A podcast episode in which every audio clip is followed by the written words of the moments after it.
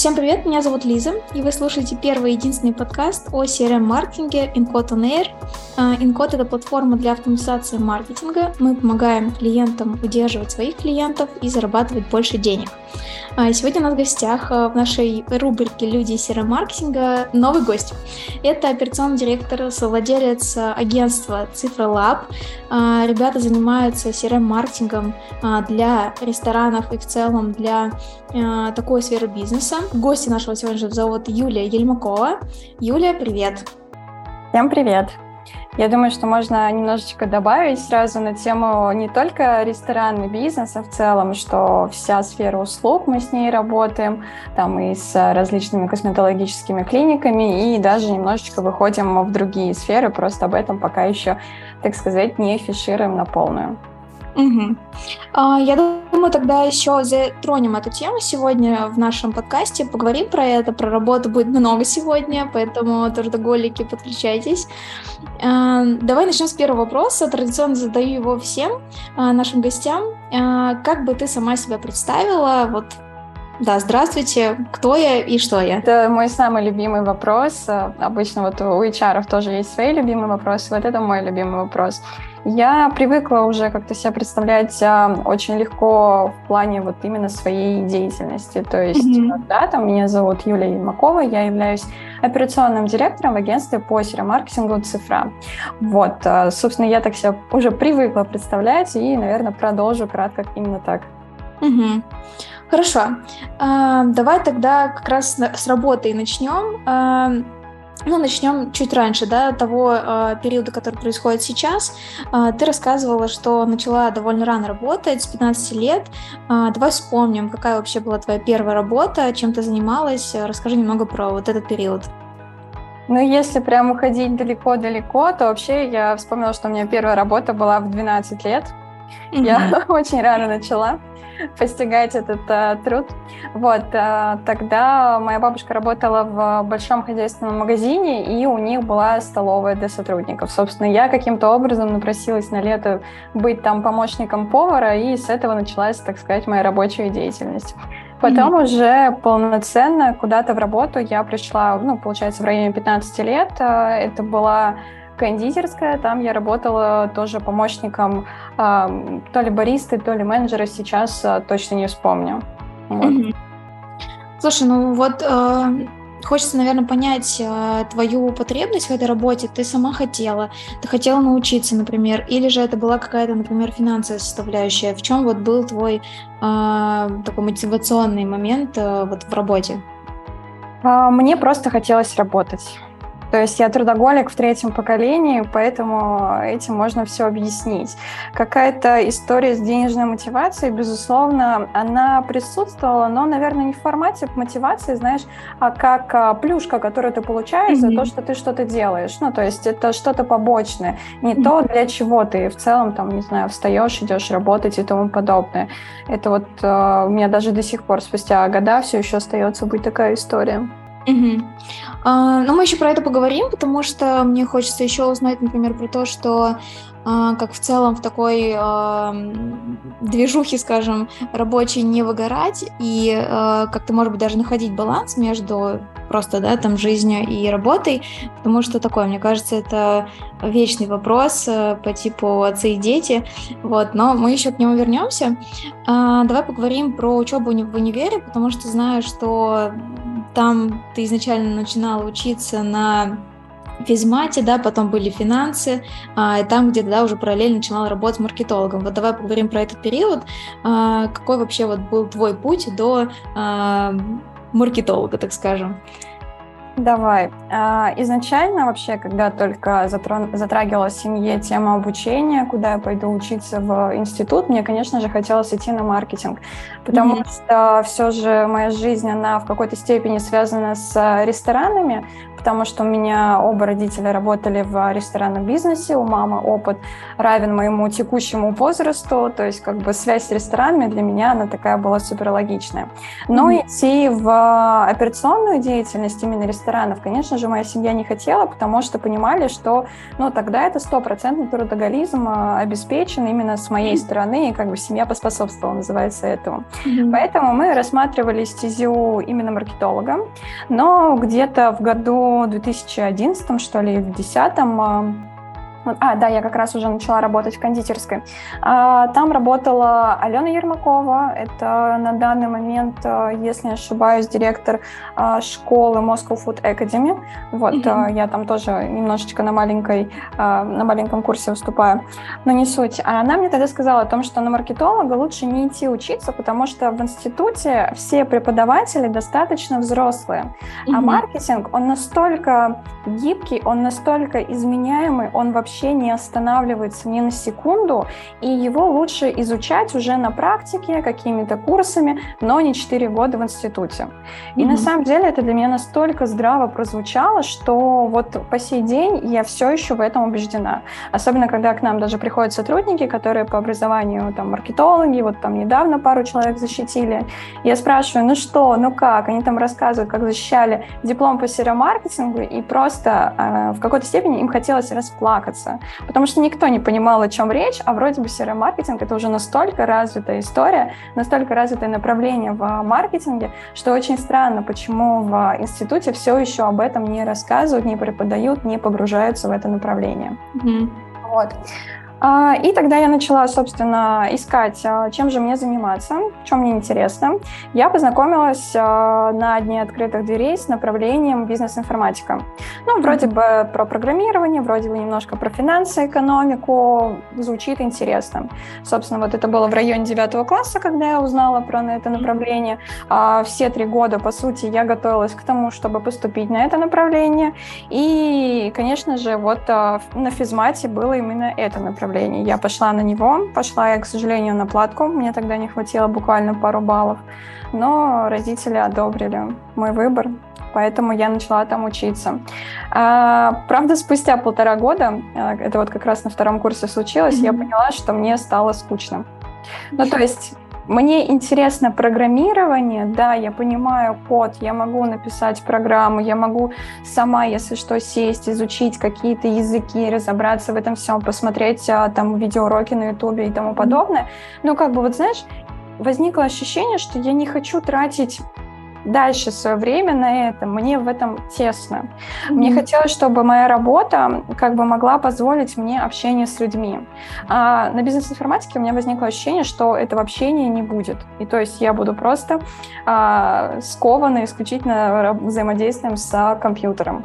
Mm-hmm. Я напугала, я, соответственно, начала думать о том, что, куда и как. И как-то в тот момент у меня поменялось уже немножко скажем так, сознанием. Я начала рассуждать об образовании не о том, чем я хочу заниматься в жизни, а о том, какой фундамент мне нужен. Угу. То есть понимаешь, какой это совсем другой ракурс. Не то, чем ты будешь точно заниматься, там пойдешь по своему, а, по своей профессии работать, а это те знания, которые тебе нужны в жизни, чтобы чувствовать себя как-то увереннее, чтобы это была та тема, которая тебе интересна, она будет тебе помогать действительно а, всю жизнь, а не так, что как нас учили, чему нас там учили, контурные карты рисовать, вот зачем нам это пригодилось в жизни. Ну, как бы вот все об этом. И тогда родители меня опять поддержали. Я перешла, собственно, уже в Плеханово на финансовый менеджмент, и там благополучно доучилась. К сожалению, там тоже училась я на платке. А, все года я стремительно пыталась перевестись на бюджет. Я делала все, у меня были прекрасные результаты. Но каждый год деканат а, находил причину, по которой меня не надо переводить. Самое смешное это было, наверное, уже да, на четвертом курсе, когда последняя была попытка с моей стороны перевестись на бюджет, ну типа, ну хотя бы последний семестр, давайте mm-hmm. я бесплатно поучусь, ну вот просто галочку поставлю, что я это сделала. В итоге выясняется, то есть уже вот последние полугодие выясняется о том, что у меня какой-то один предмет из академической задолженности не закрыт. Ну то есть когда переводишься из одного института mm-hmm. в другой, у тебя есть список предметов, э, дисциплин, которые ты должен здесь пересдать, закрыть, там что-то подтвердить, которые не сходятся по программе. И мне, когда я перевелась, дали 5 предметов. Выяснилось, что их было 6. Ну, то есть деканат сам совершил ошибку, mm-hmm. и я за нее поплатилась, но в конце четвертого курса я такая, ну, ребят, спасибо. И самое, наверное, забавное всей этой истории, а, я настолько была сфокусирована на том, чтобы перевестись на бюджет, что я даже не заметила того, что э, я по всем критериям прошла на красный диплом. И когда мне вручали красный диплом, я такая, «А почему он красный? Ну, то есть это опять же была история про то, что это какая-то побочная плюшка. Я не акцентировала вообще ни в коем случае внимание на этом, но вот э, приятный бонус хотя бы. Да, это круто. Эм, слушай, а вот как тогда вот из университета, да, получается, ты а, попала в направление маркетинг? А, я начала работать а, с маркетингом, по-моему, как раз на втором курсе. Я сначала к одному консультанту по маркетингу именно в ресторанной сфере пришла. Мы с ней немножко поработали, потом я ушла в закрытый клуб, а, ну, там закрытое заведение алкогольное, питейное, а, там работала СММщиком. Ну, то есть, опять же, вот рестораны, маркетинг, вот это все начало как-то становиться в моей жизни. Mm-hmm. И потом я пришла в агентство по стратегическому маркетингу в ресторанном бизнесе. Mm-hmm. То есть это прям а, стратегический маркетинг, то есть мы писали концепции, мы там локальный маркетинг, систему маркетинга, маркетинговый календарь, то есть не только про просто придумать концепцию, но это то, как жить маркетологу, обычному ресторанному маркетологу в течение года. Вот это вот все полностью как раз-таки а, в этом агентстве разрабатывали, делали. И там вот как раз-таки, наверное, можно сказать, что была моя альма-матер с точки зрения какого-то фундамента образования именно в маркетинге. Угу. Слушай, а вот э, какие эмоции тогда ты испытывала? То есть это было чем-то вот вроде какого-то, блин, крутое вот, да, достижение? Или же ты такая, что вот это крутой фундамент, опять же, да, но хочу идти дальше, дальше там что-то есть более крутое, вот что э, меня как бы движет вперед? Я очень восхищалась тем, чем мы занимаемся, с кем я работаю. Я до сих пор считаю этих людей крутыми специалистами. И всегда, если понимаю, что я могу посоветовать, порекомендовать именно их, то я как бы это делаю спокойно вообще там. Мне не нужны никакие обратные лавры за то, что я это сделала, никакие спасибо, никакие благодарки. Мне просто хочется вот, э, знать, что-то отдать взамен. Угу, угу. Uh, окей. Uh, Интересно, тогда давай э, вернемся да, к теме того, чем ты занимаешься сейчас. Э, интересно, как ты попала в CRM-агентство «Цифра», э, какой вот был э, такой последовательный этап, наверное, э, шаги, так сказать, в этом направлении, э, что до этого вообще э, успелось, ну, не знаю, может быть, приобрести, поработать э, до вот попадания в CRM-агентство и потом уже само агентство. Да, тут только маленькая ремарочка, у нас ударение на «а». Цифра. Окей. Да. Ну, ничего страшного, это как бы привычное дело. А, собственно, как раз, когда я работала в этом агентстве по маркетингу, я познакомилась а, с Алиной Серединой, которая является основателем нашего агентства. Вот, mm-hmm. и тогда у нас потихоньку сложился наш рабочий тандем, который уже продолжается пять лет. Тогда вот а, она уже пришла как консультант по автоматизации маркетинга в ресторанной сфере, как раз консультант по программам лояльности. И в какой-то момент мне предложили предложили поучаствовать а, у нее на проекте. И, собственно, я поехала вместе с ней к клиенту. Я слушала все, что она рассказывает.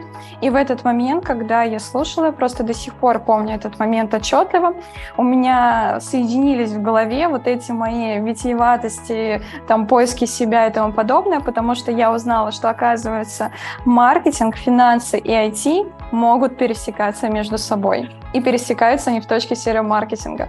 То есть в этот момент, когда мне сказали, что такое серия-маркетинг, я такая, да вот же оно, я это искала предназначение всей своей жизни. Собственно, вот с тех пор я как бы и работаю в серия-маркетинге, и на самом деле очень дико кайфую. Угу. Вот. А, и так вышло, что, ну вот, получается, Алина стала моим а, ментором, моим наставником в этом плане. Она делилась всей информацией, всеми знаниями. За тот первый год погружения в CRM я прошла какое-то, мне кажется, нереальное количество курсов, но вот все, что было на тот момент, я прошла. Mm-hmm. Тогда еще не было Яндекс практикума, вот. это просто из последнего.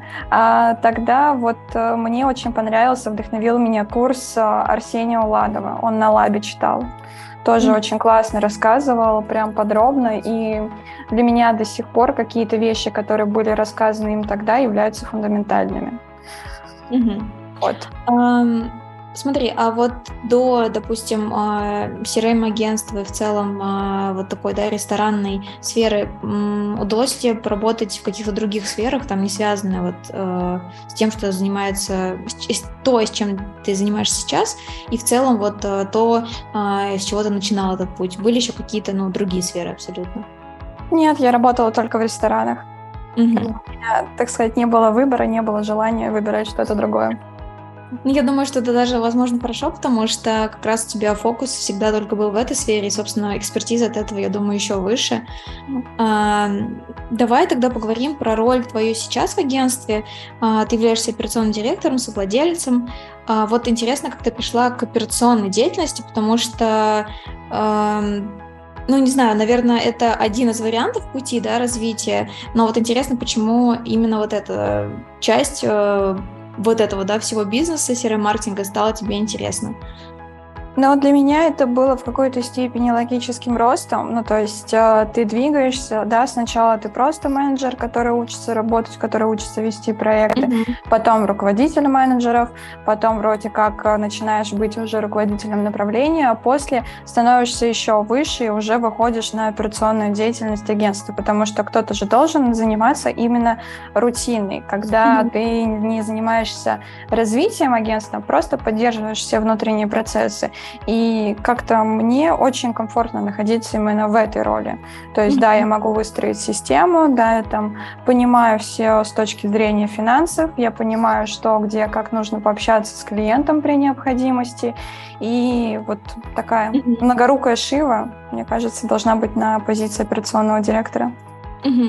Слушай, а вот э, такое понимание своих возможностей, оно изначально было в тебе или вот тоже как-то пришло с ростом, что все-таки, да, ты такой управленец, и можешь это все собрать, упра...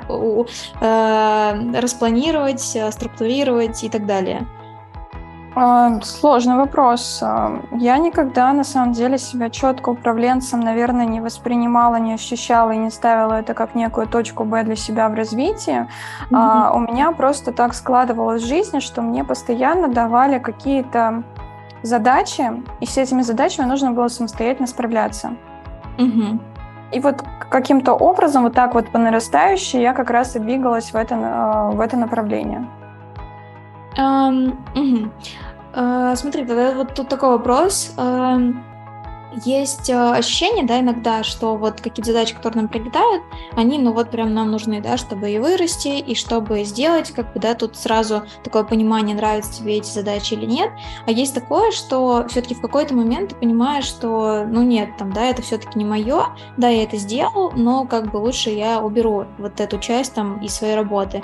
Вот у тебя такое было, э, что-то ты убирала, от чего-то ты отстранялась, или же все задачи, которые там условно прилетали, они так или иначе тебе нравились, и ты и по итогу там в какой-то степени им, им до сих пор занимаешься? Ну, э, такой интересный вопрос. Э, все же, когда ты трудоголик э, и суперответственный человек, то нравится, не нравится, уходит немножко на второй план. Я mm-hmm. никогда особо не оценивала, знаешь, я даже не расставляла приоритеты, это я хочу делать, это я не хочу делать. Это mm-hmm. сейчас там сотрудникам я могу рассказывать про то, что есть такая система приоритизации, но в своей работе я никогда этим не занималась, потому что у меня действительно всегда так происходило, что мне просто ставили задачу, и я должна была ее сделать. Разбираюсь, не разбираюсь с ней, я просто должна ее пойти и сделать, найти всю информацию и прийти с несколькими вариантов решений. Поэтому у меня, так сказать, в самом начале моего пути сразу обрубили вот это вот э, лайк, не лайк и тому mm-hmm. подобное.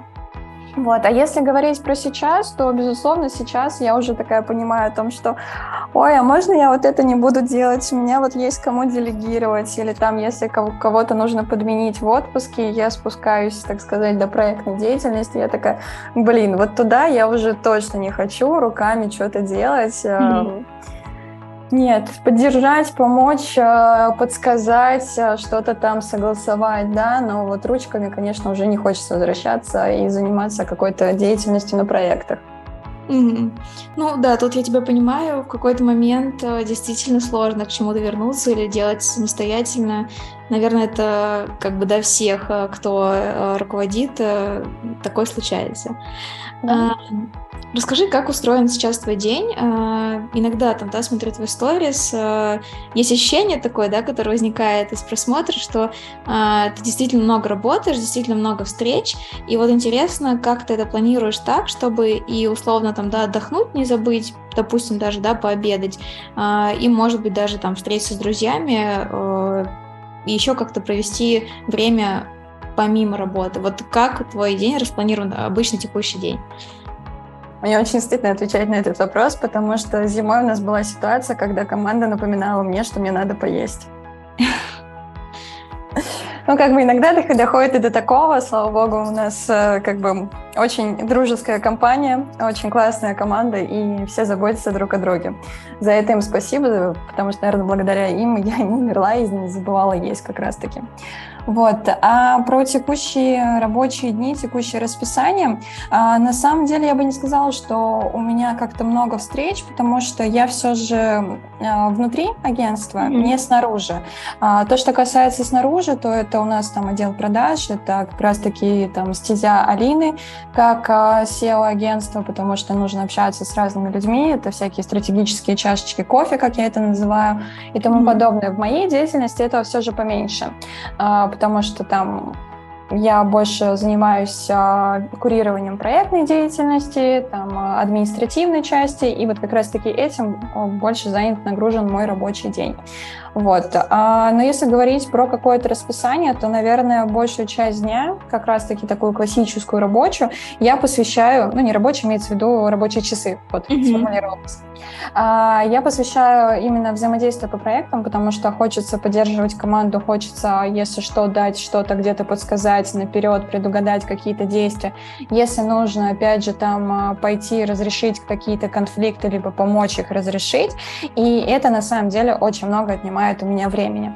Зачастую э, я вот только ближе к вечеру, там условно с 4-5 вечера могу заниматься какими-то своими задачами, связанными там с планированием, с, там, посмотреть что-то по ресурсам, понять, а, что там дальше стратегически по каким-то проектам. И какие-то такие вещи уже уходят у меня в вечернее время. Поэтому с точки зрения моего тайм-менеджмента у меня есть много а, честно ошибок, на мой взгляд, а, но я их знаю, я на них обращаю, я с ними знакома, и поэтому я знаю, в какую, степень, в какую сторону нужно работать. Эм, а можем про эти ошибки поговорить? Э, там, не знаю, какой-то топ-3? А, ну, у меня есть а, как бы высокий уровень ответственности и гиперконтроль. Угу. А, из-за этого мне порой очень сложно отпустить а, какую-то ситуацию. Это, знаешь, я, наверное, приведу пример. Mm-hmm. В ноябре у меня там случился нервный срыв, и меня вынужденно отправили на неделю в отпуск домой. Ну, типа там, все, не появляйся на работе, не появляйся в рабочих чатах. Конечно же, там первый день, окей, я не появлялась, ничего не делала, никак не светила.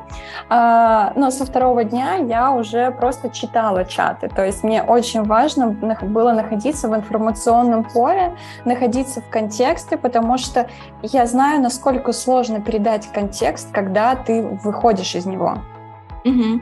И вот, чтобы не происходило вот этой мискоммуникации, я прям, ну, как бы, мне хотелось вот это все читать, проверять, да, я не участвовала, я ничего не отвечала, я не помогала ничего решать, но я все контролировала. То есть я уже через неделю, когда вернулась в свой рабочий режим, я знала, что происходило, мне не нужен был никакой статус, условно, по проектам, потому что у меня было свое понимание, свое вот этого, свое mm-hmm. представление того, что происходило.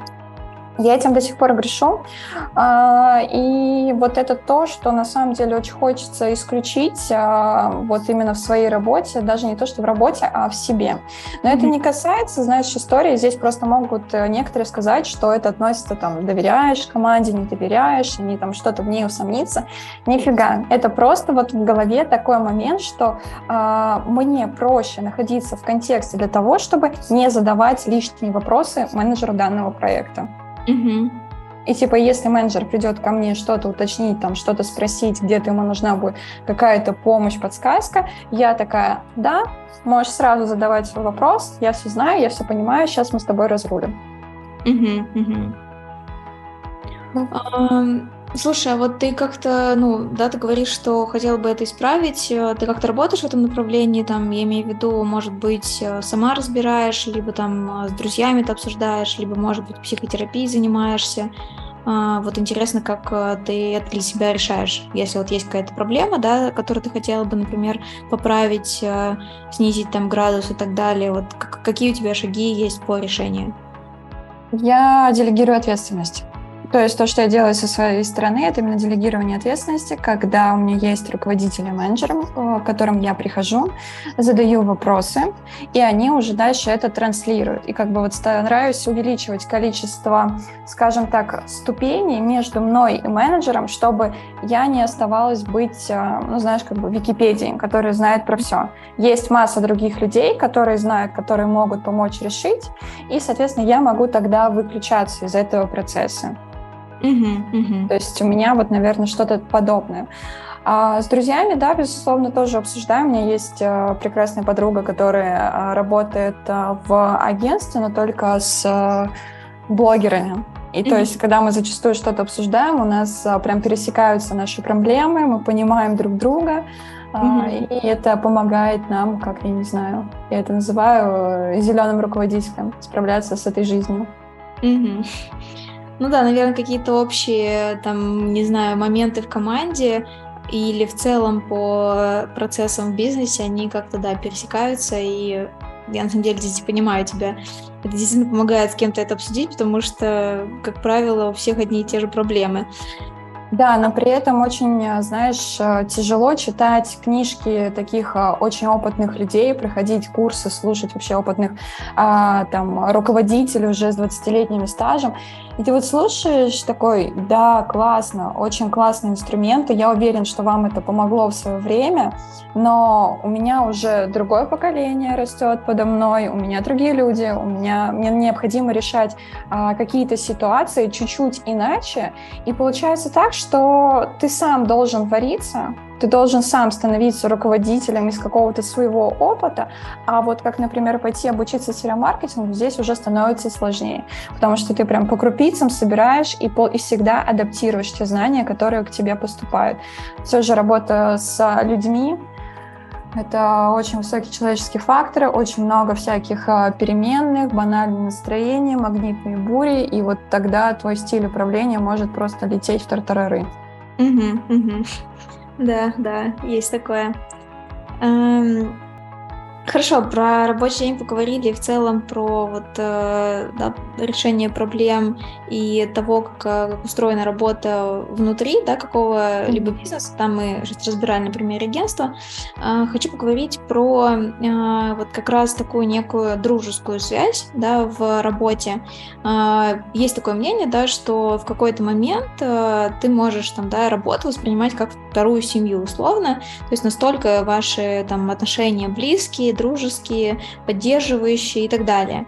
А, бытует мнение, что прям совсем до такого доводить нельзя, потому что, может быть, теряется какой-то контроль, результаты, а, дисциплина и так далее. Вот э, какое у тебя отношение к этому и как у вас в команде сейчас устроены отношения, вот эти связи, насколько они вот прям, да, семейные, либо все-таки, да, вы как-то это разграничиваете?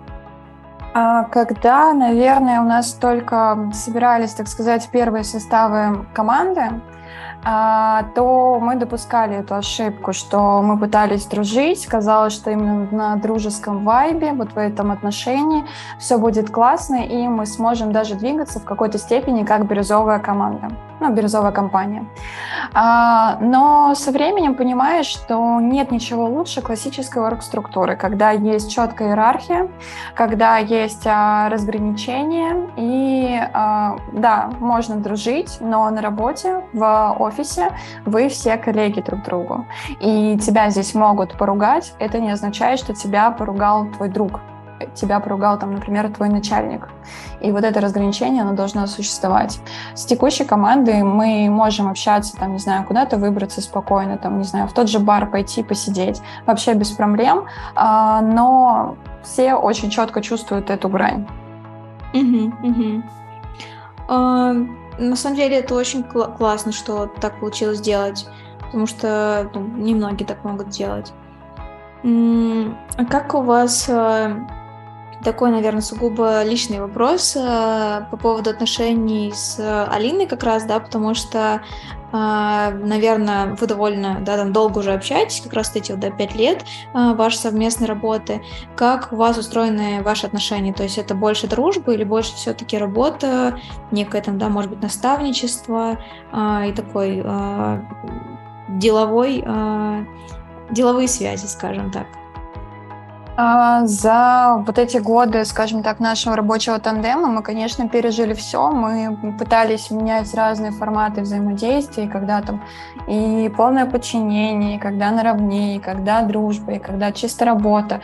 И сейчас мы находимся, наверное, в самом идеальном варианте, который в какой-то степени называем браком.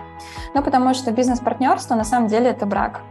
Mm-hmm. Здесь а, точно такие же отношения. У тебя есть партнер, с которым необходимо взаимодействовать. Если ты где-то умалчиваешь о том, что у тебя что-то плохо на душе, что-то плохо в жизни происходит, не знаю, там кто-то в семье заболел, а, в личной жизни какие-то проблемы, еще что-то, это, это все отражается на работе, когда ты находишься вот на таких, скажем так, топовых позициях. И поэтому здесь очень важно оставаться, быть открытыми друг другу, оставаться а, ну, не то, что, наверное, в доверительных отношениях э, приходить, э, помогать, поддерживать, пытаться понять и принять, и в случае чего, там, я не знаю, даже сказать о том, что вдруг тебе пора идти в психотерапию, пора заняться собой, потому что там твои загоны уже влияют на рабочие процессы. Вот это вот все мы как раз-таки mm-hmm. открыто проживаем э, в наших взаимоотношениях. Mm-hmm. Слушай, круто. Интересный подход по поводу брака, потому что я такого вот раньше не слышала, но это прям звучит очень уместно, мне кажется. Интересно, вот как вы сейчас делите обязанности, потому что знаю, что да, там мы перед интервью немного да, пообщались и говорили о том, что ты не только теперь операционный директор, но еще и совладелец. А, вот интересно, как теперь а, ваши вот эти задачи, да, стратегические, глобальные, делятся пополам. Чем занимаешься ты а, в этом плане и чем занимается Алина? Ну, на самом деле, для меня вообще ничего не поменялось а, с появлением этого нового статуса. То есть я как mm-hmm. занималась операционной деятельностью, так, я так и продолжаю ей заниматься. Просто есть теперь еще, а, ну, не знаю, даже, наверное, главенствующая приписочка, что являюсь бизнес-партнером, совладельцем агентства. Mm-hmm. А, по распределению внутри, между нами, собственно, как я и говорила, у меня вся внутрянка, а, а Алина занимается развитием. Если нужно запускать какое-то новое направление, то, соответственно, Лина там его запускает, придумывает, что это, как это, как это будет двигаться в рамках бизнеса, как это соединять. Я дальше уже подготавливаю какие-то ресурсы, обеспечиваю все необходимое для того, чтобы это направление запустить. И mm-hmm. вот таким образом строится работа. Там все взаимодействие с какими-то потенциальными партнерами, с, там, не знаю, с выступлением на конференциями, а на конференциях а, что еще? Ну вот всяко разное, именно внешнее, стратегическое развитие, предпринимательское развитие. Это mm-hmm. все на ней. Угу. в целом тут я тебя понимаю, потому что у меня даже есть такой один из э, моментов, который хотела бы обсудить как раз. Это про, э, наверное, не знаю, как сказать правильнее, про характер, может быть, про э, вот это э, желание, да, проявляться. Наверное, вот как раз Алина, когда, как ты сказала, это внешние связи, как раз общение, много, скорее всего, общения, это, может быть, даже где-то продажи, да, с внешней стороны, а на тебе уже такой, условно, тыл, э, который как раз обеспечивает э, работу вот этих новых, например, там, э, каких-то идей, либо клиентов и так далее.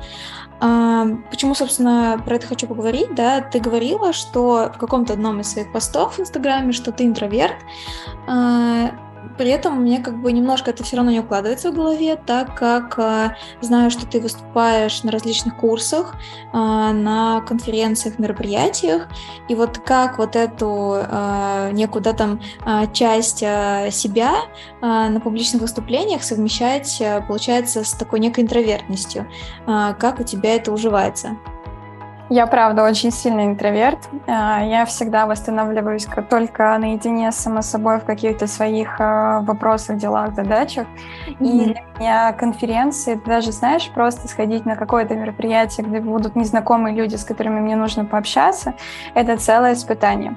Но испытание не в самом мероприятии, а испытание в том, как я буду дальше восстанавливаться. Потому что обычно после того, как а, происходит вот этот энергозатратный процесс общения, угу. я могу на сутки выпадать с температурой. Ну, то есть у меня прям очень сильно психосоматику уходит организм такой, нет, мы никуда не пойдем, мы ничего не будем делать, сегодня мы восстанавливаемся. И вот э, буквально недавно ходила на мероприятие одного от партнеров, просто мероприятие, то есть там не было ничего какого-то критического, я там общалась а, с мне знакомыми людьми, то есть это даже не было никаких новых знакомств толком. Но mm-hmm. на следующий день я вот как раз-таки лежала с температурой, такая, ну ладно, сегодня мы отсыпаемся. Mm-hmm. Слушай, а вот в таком эм, таком вот вопросе, да, как психосоматика, а, есть у тебя какая-то, например, грань, когда вот все-таки лучше воздержаться от а, там выступления, встречи, потому что понимаешь, что, блин, ну вот сейчас кажется, что вот лучше остановиться. А, есть ли у тебя такое, или же все-таки это работает вот эта изначальная штука, про которую ты говорил, да, что вот есть задача, нужно ее сделать? А, да, работает именно эта штука, то есть я могу себя собрать а, вот даже из последних сил, а, что-то там выступить, читать, потому что даже такая ситуация у меня недавно происходила.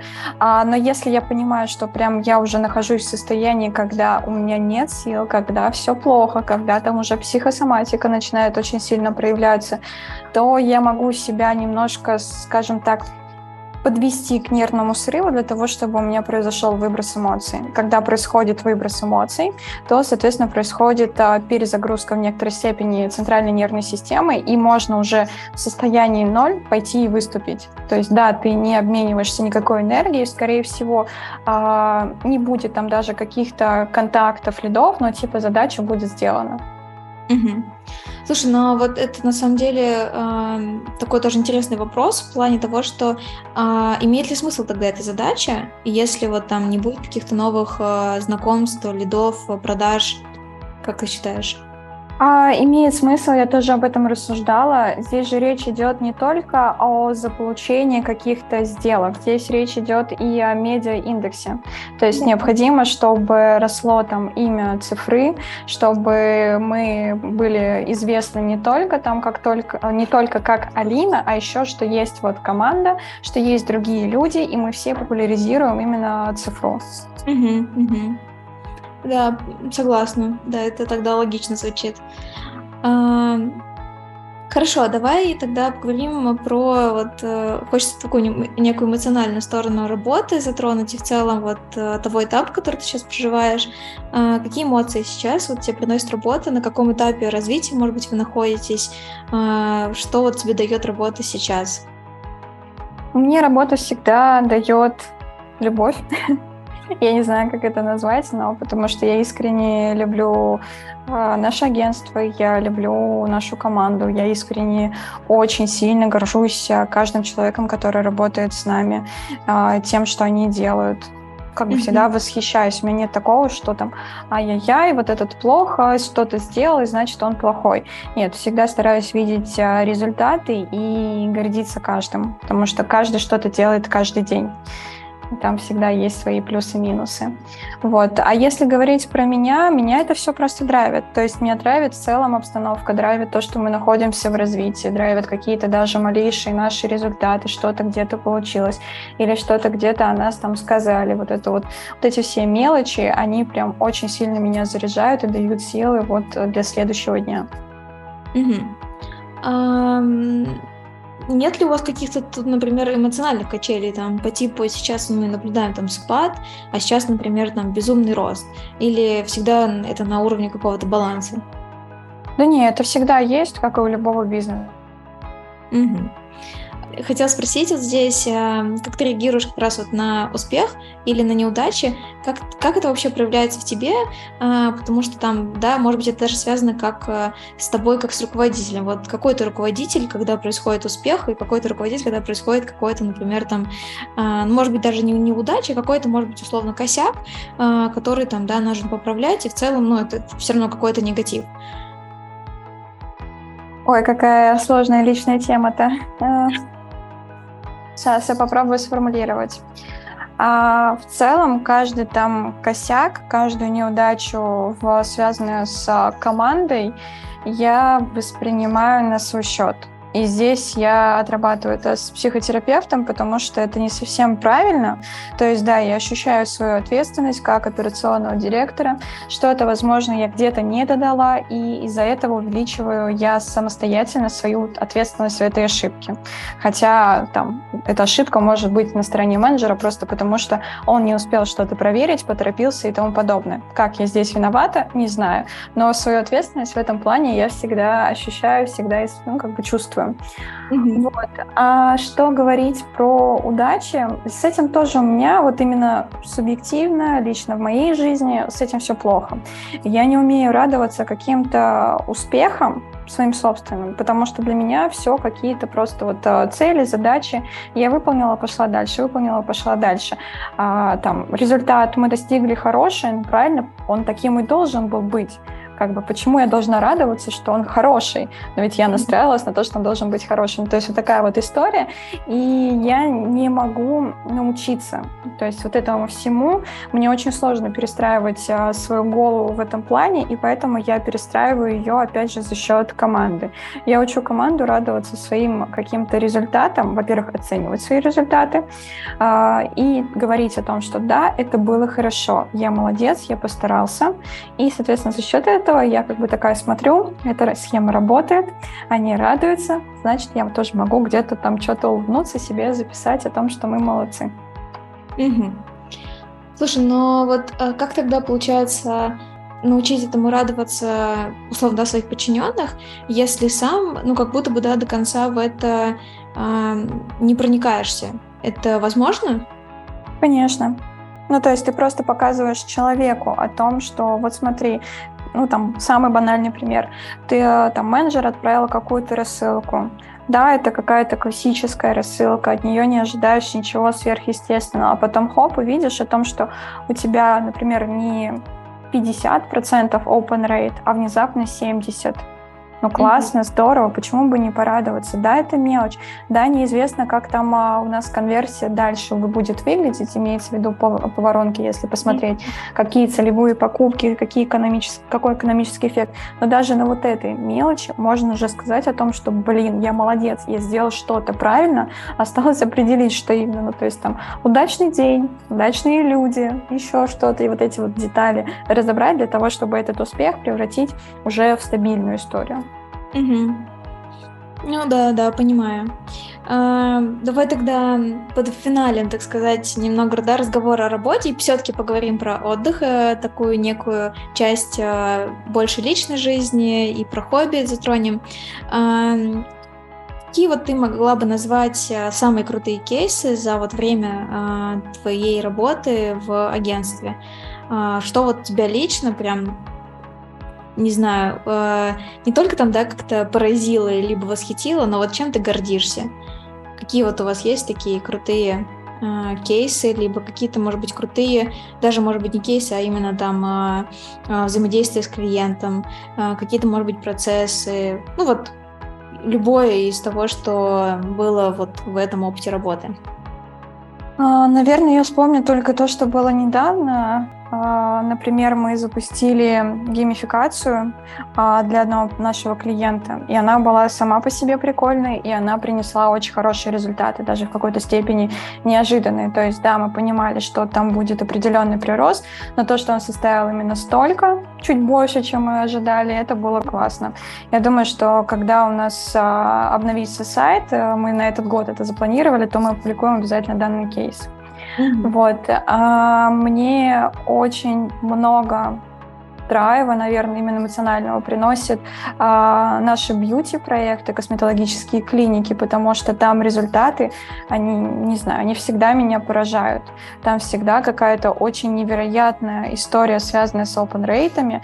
Например, там в апреле на одном проекте мы достигли а, то ли 80%, то ли даже 90% открытия. Ну, как бы кажется, с одной стороны, что в этом такого, с другой стороны, почему бы не порадоваться? Потому не что мы точно не ожидали, что там на определенный сегмент случится такой а, прям колоссальный open rate и достаточно хорошая конверсия в покупку. Вот. А ты говоришь вот, да, по поводу вот бьюти-сферы, что э, показатели больше, чем вы ожидали. Э, как ты думаешь, чем это связано? С тем, что в целом э, бьюти-сфера не очень, допустим, там, да, как-то автоматизирована и в целом погружена в серый маркетинг, или же просто сработали какие-то, наоборот, там, да, креативы и э, неожиданные э, действия, да, там, со стороны именно, там, может быть, стратегии серого маркетинга и так далее, или же все-таки это связано именно вот с этой сферой и с ее может быть, даже ну, какой-то еще э, неактивной стадии роста, что вот, допустим, там как-то в бьюти пока мало очень автоматизации и прочего. Да, бьюти мало автоматизации, с этим на самом деле все очень сложно. Там работаешь практически на костылях для того, чтобы хоть что-то запускалось и работало в таком приемлемом виде. Но с чем связать, на самом деле, пока непонятно, потому что мы, ну, мы не первый год работаем в бьюти направлении, и если когда полтора года назад мы прям раскачивали email-маркетинг, то есть мы чисто полгода слали аудитории e-mail, мы растили open rate, мы ждали, когда же, когда же они начнут нормально воспринимать те же вообще там не только смс, но и e-mail, как mm-hmm. мотивацию к покупке. А, и потом, спустя полгода, они только выстрелили. То есть сейчас все те, кто к нам приходит, у них происходит сразу же выстрел. То есть, видимо, рынок потихоньку начинает воспринимать, что косметологическая клиника может что-то транслировать. Ну, mm-hmm. и, конечно же, стоит учитывать, что мы научились транслировать. Мы четко знаем, какие там есть психологические барьеры у новых а, пациентов, у новых клиентов. Мы точно знаем, как это все раскрывать, показывать для того, чтобы конвертировать даже только нового человека уже в какую-то первую покупку. Угу.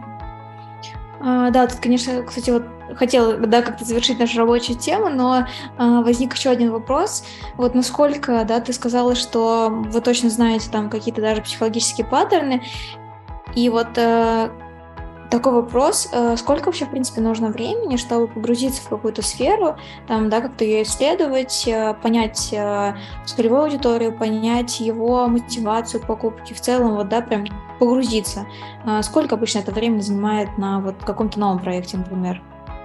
Ориентировочно где-то месяц-два. Но если мы говорим именно про разные сферы, потому mm-hmm. что, по сути, серомаркетинг, он везде одинаковый. У тебя меняется только где-то частота взаимодействия и какие-то акционные механики. Ты просто их корректируешь, типа, что уместно, что неуместно, где какие баллы можно подарить или какую скидку сделать. Вот и все. А так э, это всегда про одно и то же. Mm-hmm. И вот нужно просто нащупать, где-то снять органические показатели, подождать, прежде чем начать действовать, где-то сразу идти в работу с гипотезами для того, чтобы быстрее собрать информацию и уже так начать манипулировать базой. Угу. Окей, да, согласна. А, по, по срокам понятно. А, и вот, да, соглашусь с тобой по поводу в целом сферы серого маркетинга, что она одна, просто разные подходы. Э, на этом, я думаю, мы зафиналим тему с работой. Э, давай поговорим про отдых. Э, когда тебе удается отвлечься от работы, от каких-то рабочих процессов, обычно что тебя отвлекает, вот что позволяет переключиться и как-то, например, позаниматься, не знаю, другой какой-то деятельностью, может быть, там, не знаю, это может быть это прогулки, либо, опять же, хобби, или просто какой-то, например, там а, отдых а, наедине с собой. Ну, у меня в целом с отдыхом э, а, все плохо. Мне кажется, из э, всего нашего диалога это супер очевидно, я не буду скрывать, э, потому что я частенько могу отказывать себе в отдыхе, считаю, что я должна что-то доделать, что-то где-то там сделать, помочь, подсказать и тому подобное. Но сейчас я работаю искренне, точнее, старательно над собой. Э, я поняла, что мне очень сложно себя как-то замотивировать на отдых, ну, потому что что значит замотивировать на отдых? И поэтому я решила пойти через дисциплину. Дисциплина — это самый классный, не знаю, еще один из драйверов, наверное, в моей жизни, когда у тебя есть четкая система даже в твоей собственной жизни. То есть у тебя есть расписание, ты живешь по этому расписанию, ты живешь в некой системе. Поэтому там я стараюсь, что если заниматься спортом, то с тренером.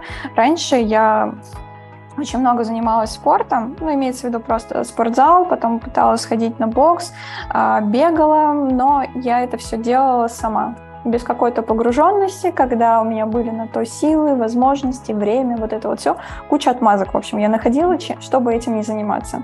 Сейчас я поняла, что так нельзя, и нужно себя заставлять.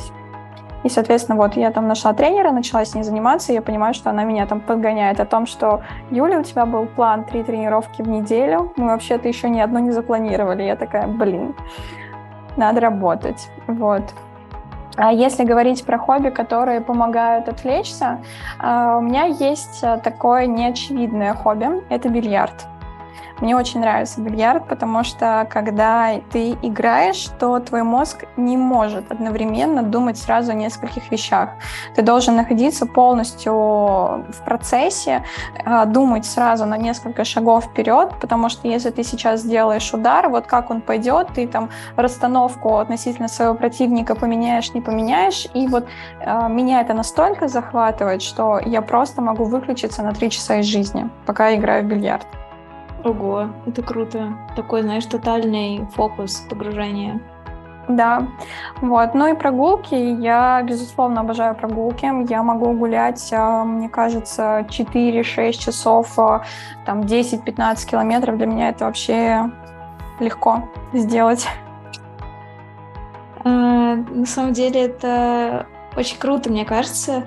Но э, интересно вот узнать, ты когда гуляешь, э, ты думаешь каких-то, может быть, процессах, работе или, может быть, о каких-то личных своих, да, там, делах, планах, э, ну вот что-то разгоняешь какую-то мысль, или же это просто что-то более там отвлеченное, может быть, даже за разговором с, там, с друзьями, знакомыми?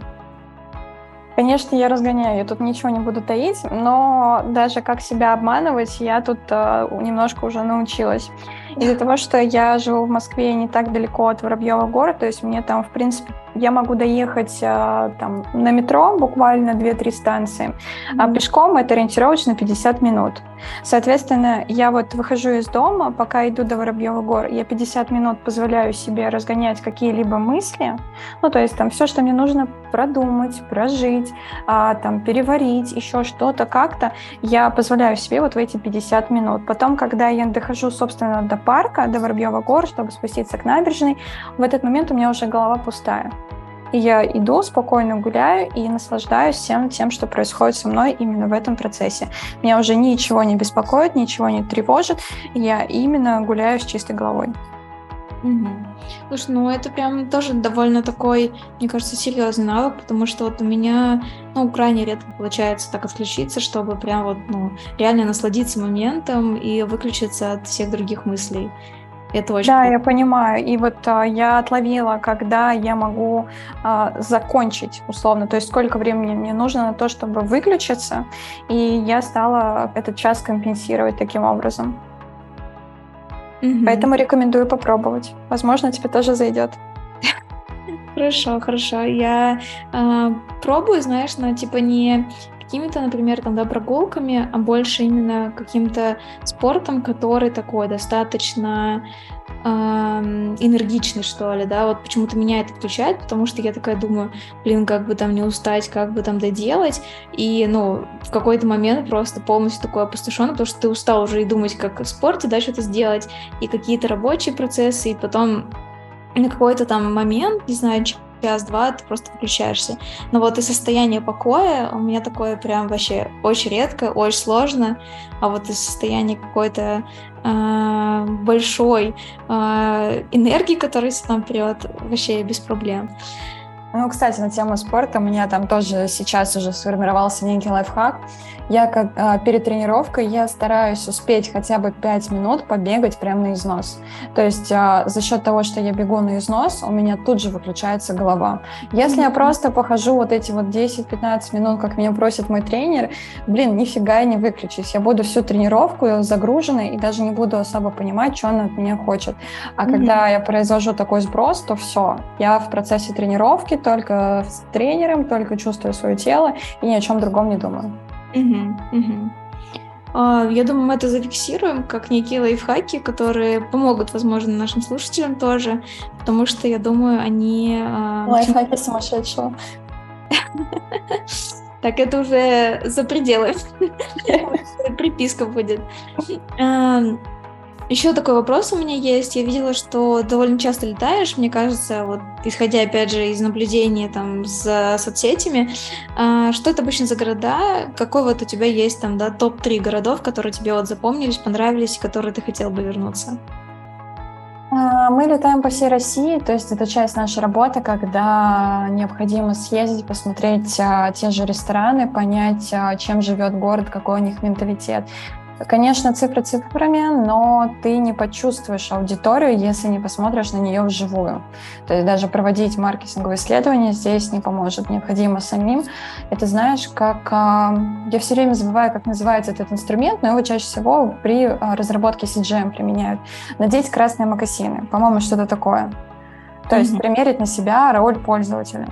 Mm. И когда ты на себя примеряешь роль какого-то гостя, клиента, еще что-то, то ты начинаешь ощущать, почему ему, например, нравятся диваны с э, низкой там спинкой, либо с высокой спинкой, почему они одеваются именно так. Вот это вот все именно ощущаешь только вживую. А, и причем, знаешь, а, для собственников, для управленцев, которые находятся в этом каждый день, это становится чем-то неочевидным. То есть для них это что-то привычное, потому что это каждый день так происходит. А когда ты не находишься, опять же, вот в контексте, ты такой раз, зашел, посмотрел, увидел все эти какие-то инсайты, собрал их и ушел дальше с ними работать, дальше уже жить а, в рамках стратегии. Поэтому мы летаем к нашим клиентам. А, ну, Я прям, не знаю, впечатлена этим. Это прям крутой подход. Да, мы им э, на самом деле очень гордимся, любим, ну и в целом мы обожаем ресторанный бизнес, поэтому э, посмотреть э, нашу страну через рестораны на самом деле такой очень интересный момент, интересный способ. Вот, а по поводу городов, блин, честно, не знаю, у меня есть, наверное, любовь к Владивостоку. Это действительно очень интересный город. А, со своей культурой, со своей едой. А, мне бы искренне хотелось вернуться туда уже не по работе, просто походить, погулять, погрузиться в него, почувствовать, скажем так, а, более сильно, чем это было, когда просто приезжали по каким-то рабочим вопросам. Еще мне очень понравилось в Красноярске. И на самом деле я бы хотела дать а, некий второй шанс а, Калининграду, потому что а, все эти разы, когда я была в Калининграде, мне казался город весьма симпатичным и интересным, но у меня никогда не было полноценного свободного времени, чтобы по нему там прям, знаешь, погулять, чтобы съездить в какую-то там Калининградскую область, посмотреть что-то, соседние города, на ту же Куршскую косу. И вот на все это мне хочется выделить время, как раз-таки вернуться уже не по рабочим вопросам. Но все мои знакомые знакомые говорят о том, что Калининград, что, ты серьезно? Я такая, все там нормально. Ну, Калининград крутой город, на самом деле, ну, знаешь, я просто вот там была, и, ну, он э, не особо прям меня сильно впечатлил, но там было атмосферно. Но больше там понравились, естественно, такие области, да, там близлежащие города, а, ну вот какой-то, не знаю, от, от этого города у меня был особый вайб, мне очень хотелось там побывать, хотя как будто бы ничего такого вот прям... Ну вот то же самое. Да, вот не знаю, мне что-то даже напомнил Питер, потому что, знаешь, там, э, ну, близ вот воды, да, город обычно находится, и там как будто бы было немного прохладнее, чем обычно, там, может быть, это там в городе при такой же температуре, плюс как будто бы немножко было хмуро, и такой, типа, вроде бы тоже красивая архитектура, и такой, так, что-то похоже на Питер, вот, и немножко в этом начинаешь копаться, и вот такое какое-то впечатление как раз образуется. Да, вот я про то же самое. Окей, а, можешь ли ты рассказать про а, вот свой идеальный день? Может быть, и да, это как раз поездки в какой-то город. А, может быть, там есть а, немного работы, может быть, нет. Но вот какой идеальный твой день сейчас? А, что бы там было точно и чего бы точно не было? А, ну, наверное, в идеальном дне мне бы хотелось... А, ну, здесь не имеет значения, где бы я находилась, то есть могу находиться в Москве, могу куда-то уехать. Мне бы хотелось а, спокойно проснуться, не бояться того, что у меня там на телефоне уже что-то может разрываться, быть какие-то проблемы, потому что в ресторанном бизнесе, например, выходных не существует, а ресторанный бизнес работает каждый день. И вот как бы есть определенный флер. А, из ресторанной сферы. Вот. А, хотелось бы, наверное, спокойно приготовить завтрак, причем посвятить этому действительно какое-то время, не бояться, что ты его тратишь куда-то, а, отправиться куда-то гулять с книжкой, с какими-то, не знаю, ягодами условно на пикник и вот как-то так провести время, а потом в идеале завершить встречи с друзьями. Вот такое расписание для меня прям супер гармонично, оно действительно меня наполняет. Ну, оно даже прозвучало довольно вдохновляюще. Мне даже самой хотелось, захотелось попробовать э, вот какую-то частичку этого дня, особенно там про завтрак. Uh-huh. Я надеюсь, что получится провести в ближайшее время похожий день. А, давай тогда перейдем к блиц-опросу. Э, у нас есть 8 э, вопросов, э, на которые можно отвечать не обязательно быстро. Можешь как-то немножко их прокомментировать, можно там оставить без комментариев. Хорошо. А, тогда погнали. А, кофе или чай? Кофе. Назови топ-3 ресторанов, в которых ты была и которые бы могла посоветовать, чтобы в них сходить. Um, в Москве бюро ЦУМ и Техникум. Это два моих любимых действительно места. А в Питере это Бобо, братьев Гребенщиковых. Я прям всем рекомендую, если будете в Питере, обязательно туда заглядывать. Отлично. А, зафиксировали. А, фраза, которая тебя может охарактеризовать. Глаза боятся, руки делают.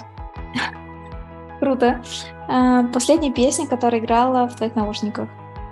А, блин, это была Би-2, пора возвращаться домой. О, круто. Такая... Я очень часто ее, да, переслушиваю, особенно в связи с тем, что я как раз на днях а, прилетела из родного города, и вот она тогда мне играла в момент приземления, и вот как-то какой-то момент такой Отлично. важный. Да. Um, фильм, который ты пересматривала сотни раз и планируешь еще столько же пересмотреть? Отпуск по обмену. Я дико обожаю этот фильм, я действительно могу его смотреть а, каждый год, а, там каждый месяц, он не надоедает, и в нем постоянно видишь кучу разных смыслов а, и себя там характеризуешь а, то сначала одной героини, потом с другой героини, потом понимаешь о том, что ага, я там от них отошла, я могу себя больше не ассоциировать с ними и просто наслаждаться. Супер. Интересно. Эм, самая любимая и памятная вещь в гардеробе? Ну, блин, на самом деле такой, наверное, сейчас э, нет, потому что я очень легко расстаюсь с вещами. Ну, то есть я очень часто пересобираю свой гардероб, все, что мне там надоедает, э, либо не носится и прочее, я стараюсь там отдать. Mm-hmm. А, наверное, что-то такое памятное, ну, можно назвать платье, которое мне подарили в этом году на день рождения. И я все еще смотрю на него и такая думаю, блин, как же я хочу его надеть куда-то, но оно настолько красивое и событийное, что я не могу найти, скажем так, а, мероприятие, событие, куда бы можно было его надеть. Угу. А, хорошо. А, ну, Человек... просто чисто девочка. Что-что? Чисто девчачья тема. Да, я хотела, знаешь, как-то прокомментировать сначала, потом думаю, блин, ну это, да, вот прям так жизненно. Человек, которым ты восхищаешься. А, как сложно там. А, блин, ну, на самом деле в голову приходит а, девушка одна, я на нее подписана в Инстаграме. Она директор а, туристического агентства. И мне настолько нравится то, какая она как человек, То, что она транслирует, я с ней лично не знакома, но не уверен даже, что я бы хотела с ней лично познакомиться, но вот наблюдать за ней, черпать какую-то информацию, какие-то мысли без себя, мне безумно импонирует именно от нее. Угу. Очень необычный ответ, хочу тебе сказать, потому что вот слышала, что гости называли именно вот тех, с кем общаются. Это круто. Эм, три слова, которые лучше всего тебя описывают. Э, трудоголик в третьем поколении. Окей, засчитано. На этом все. Спасибо тебе большое, что поучаствовал в нашем интервью. А, было мне очень интересно поговорить как про работу, так и про отдых. А, в целом такая очень интересная встреча получилась. А, спасибо тебе большое. И тебе спасибо большое за приглашение. Я вроде рассказала так это много личного, но надеюсь, нормально прозвучит. Тогда за финалем. Э, с вами была я, Лиза из команды Инкод. Э, нашим гостем сегодня была Юля. Э, слушайте только полезное интервью и не теряйте связи со своими клиентами. Всем пока. Пока-пока.